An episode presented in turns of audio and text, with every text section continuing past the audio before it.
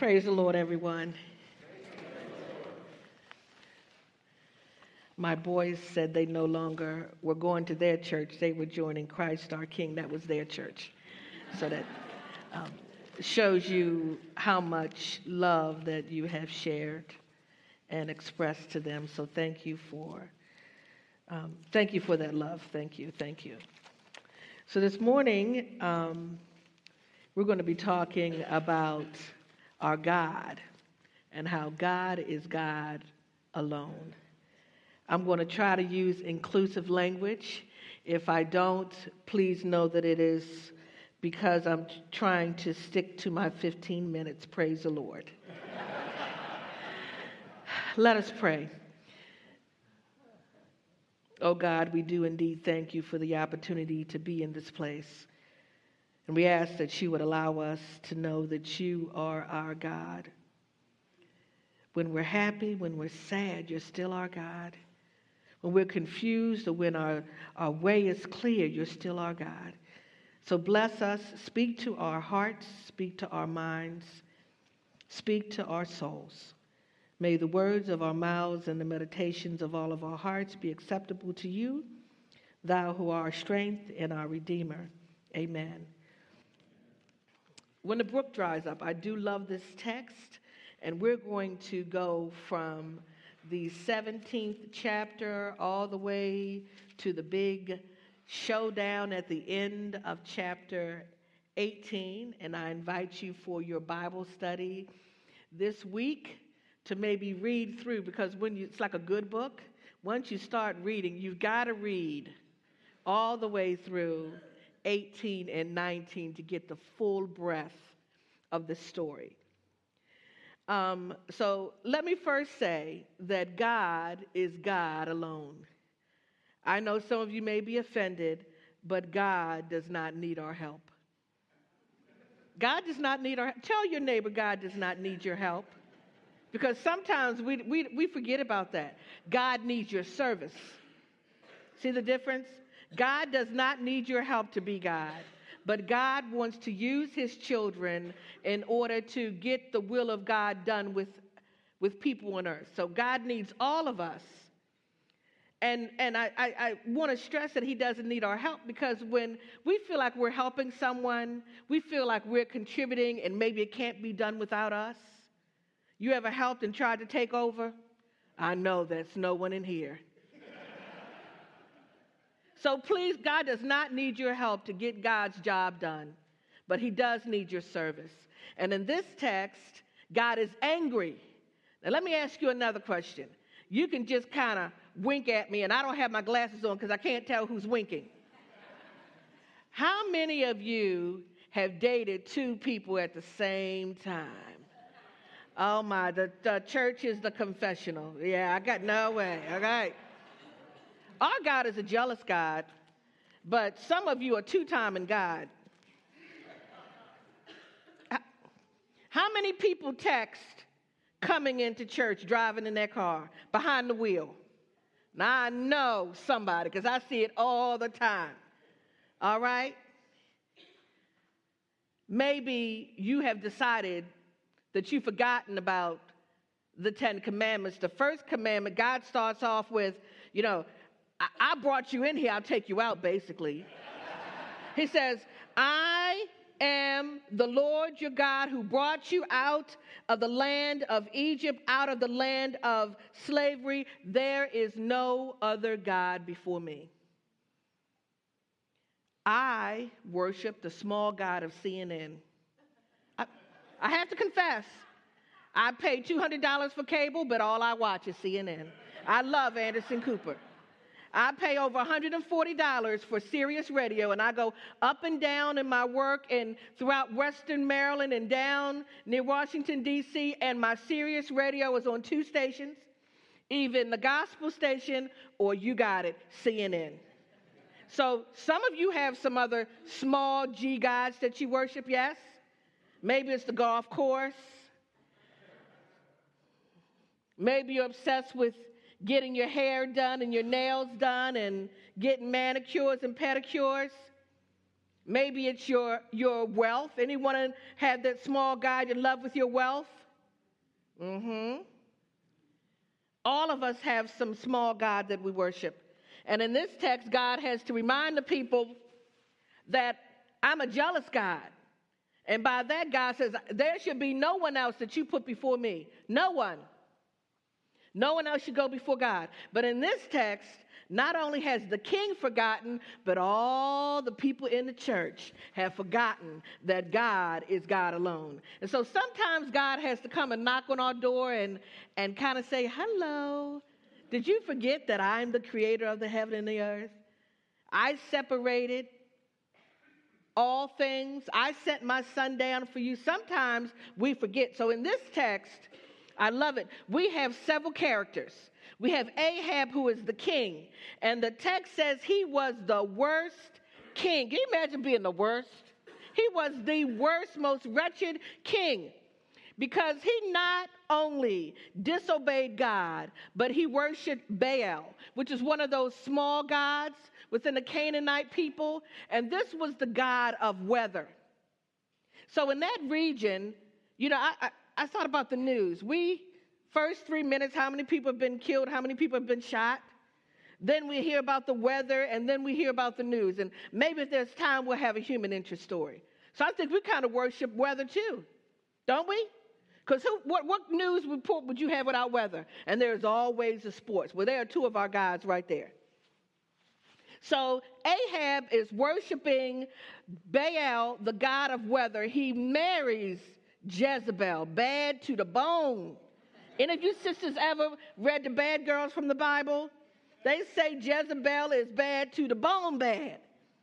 And not only that, but Ahab is beginning, he makes an Asherah pole, which is a pole that is made from wood, and it is what um, the Canaanite people used to put outside of the altars, kind of like when we have a cross.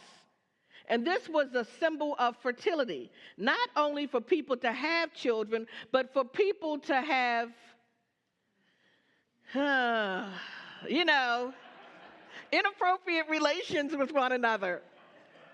And so God is angry. Not only that, but Ahab also builds a temple for Baal. So he has been so disrespectful to God that God says, guess what? Because the church wants to worship this Baal god of weather, god of rain, guess what? I'm going to show you who's bad. I'm not going to let it rain for three years. And he says to the prophet, Go and tell the people that it will not rain except at my word. Except at my word. And then God does something really crazy. He tells the prophet to go down to this ravine called the Kerith and he's there for about a year and a half. But guess what? This stream only has water a certain season of the year. So, for at least 12 months, there is water in a ravine where there should not be water. And God says to him, You're going to be fed by the ravens. So, I was running late this morning and I didn't have any breakfast food. So, I decided I was going to hopefully get up here in enough time and find a Burger King or, or something. And one of my friends came down the street, stopped the car, and said, I bought you breakfast. And I said, Praise the Lord, I got meals on wheels. but in this text, God says, I want the ravens to feed you. They weren't supposed to, the ravens were the dirtiest. You know what ravens eat, don't you? Yes. And so God says the ravens are going to feed you and you're going to get water from this brook.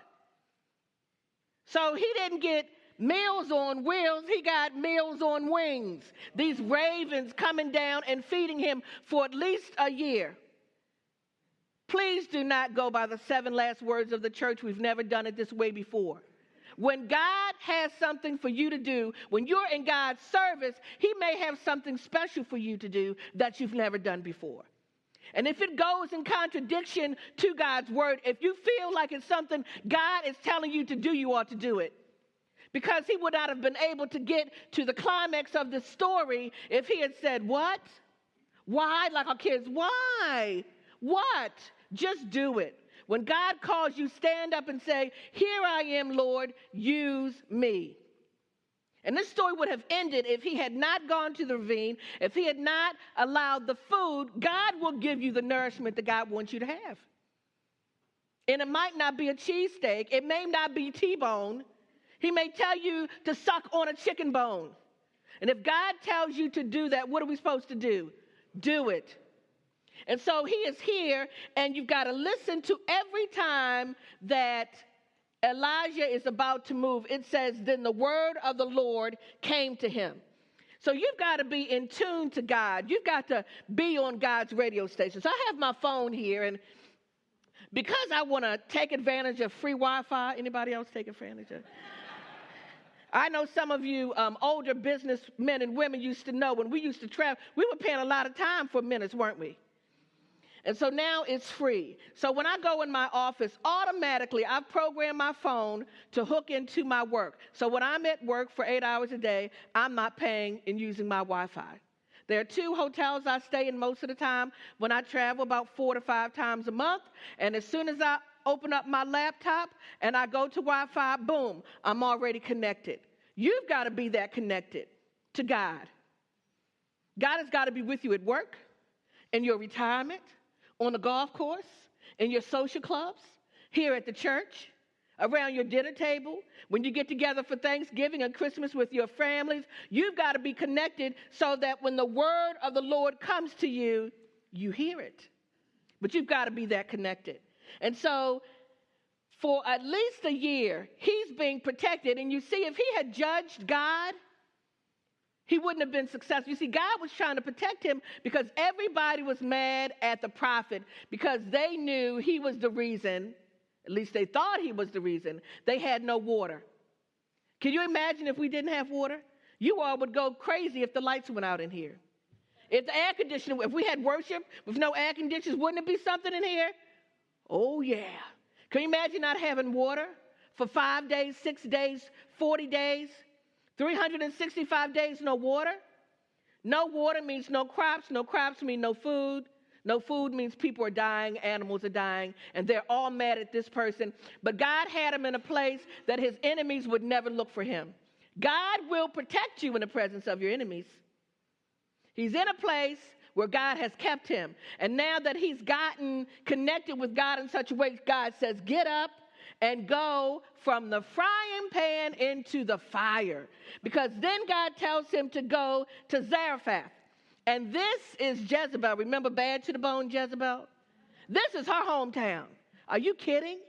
It's one thing for you all to, to, to, to do these beautiful gift boxes, but it's another thing for God to say, pack up your house, and I want you to go and live down in the hood on Madison Avenue where I live.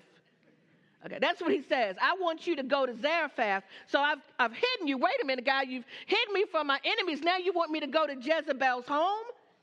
And, and God says there's going to be a widow woman and her son who's going to provide for you. So, for another two and a half years, God is providing for the prophet in this woman who is not from the tribe of Israel. And when you listen to God, when you listen to God, it's going to be all right. And then the text says again, the word of the Lord came to Elijah, and this time God tells him to go to Ahab. What? I mean, I've, I've drank out of this forsaken river. I've had to be fed by these daggone birds.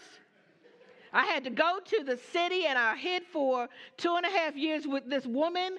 After three years of drought and no rain, you now want me to go face to face with the king? He is truly going to kill me. But it says that Elijah went and presented himself before the king. And this is where the story gets real good. You see, the people, Ahab and all of the Baal folk, they had killed all the prophets.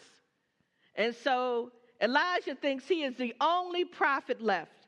And God tells him to go. And he says, Go and tell Ahab, let's meet up on this mountain and we're going to fight. God is a, remember? God is a jealous God. It's like girls, let's say we're dating two men. Let's just say, you know, just kind of pretend, right? All right? And one of the men is true, and he says, Look, you it's me or it's him. And God says to the, you need to decide today. You're to worship me 150% in spirit and in truth, or it's over. You're going to worship me or Baal. And I'm going to show you why you need to choose me because I'm the biggest, I'm the baddest. I will heal you, I will protect you, I will provide for you. That is the God that I am. And so they're up on this mountain, and and and according to the text, Elijah says to the Baal worshippers, Whose ever God can burn up this altar is truly the God by the words that you speak.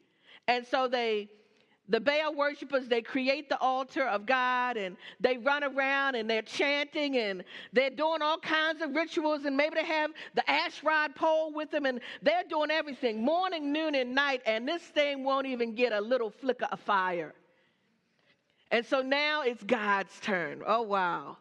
It's like the last inning, okay, of the World Series and it's tied. And who's going to get the home run? Who's going to get the home run? God's going to get the home run. And so the text says that Ahab tells the people to dig a trench around the fire and they build up the wood and then he says let's get 12 stones for all the 12 tribes of Israel and then he says I want you to take some buckets of water the water that we didn't have for 3 months 3 years and douse the altar. So they douse the altar with all this bucket of water. And he says, Do it a second time. And they douse it again. Do it a third time. Can you imagine how angry the people were? And the text says that the water was running off of the altar. That's how much water. I mean, can you get fire out of something that you have just wet with water? Not without God. And so Elijah then begins to pray to God and he says, Answer me, O Lord, answer me. So these people will know that you, O God, are God, that you are turning their heads back again. And then the fire of the Lord fell and burned up the sacrifice, it burned up the wood. It burned up the stones, it burned up the soil, and it also, I love this, licked up the water in the trench. Our God is a bad God, isn't she? Oh, yeah. Our God is a bad God. And the people begin to jump up and say that the Lord is the Lord and He is our God. He is the Lord and He is our God. And they sat down and bowed down and they worshiped God. Our God is God. Sometimes we begin to worship Baal and we worship other things that are not significant. We make mountains out of molehills. We make drama when there's no drama. We stretch out a story that really wasn't worth even saying again. We've got WikiLeaks. Oh, I'll be so glad when this is over. We're just all about hurting and people and, and who can get one over. Let's see what, what trash I can get up on you. That's not what God wants. Is that what God wants? Does God want us to, to, to, to not? He wants us to love one another, not hate one another. We're supposed to be spreading good news, not bad news. So remember that our God is God, and God can solve, will solve any issue, problem that happens in your life. The people did not know there was a drought, it just was no more rain. And this text says there was no dew, so there was nothing. God is God. And if God, the name of God, a pit can be turned to fire and the flame so hot that the wood burns and the rocks burn and it licks up many, many gallons of water, do you not think God can solve your problem? Hmm. I think and I know that God can. God's a healer, a provider, a sustainer, the number one lover. God loves you more than you love yourself. He forgives us of all of our sins. This is a Another chance, God, not a second chance, because second chance just means you get one and you get another. But this is an on time God and a continuous loving God allows you to, and it's okay to stumble and fall as long as we learn from it. And we ask God to forgive us and, and we get our strength. Let your faith be so loud that it can't hear the voice of doubt trying to speak to you.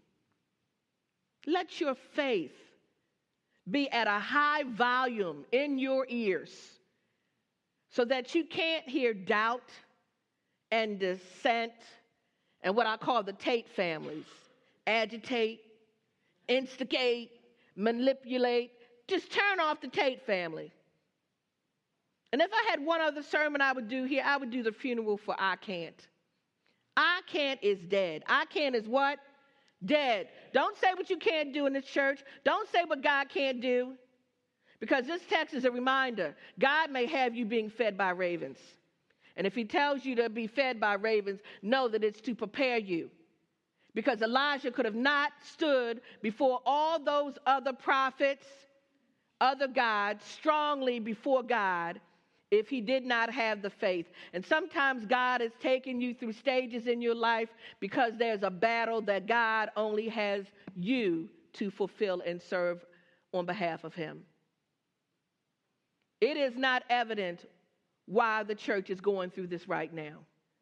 But you must trust in the Lord with all your heart and lead not to your own understanding. Acknowledge God in all of your ways, and God will direct your path. Amen.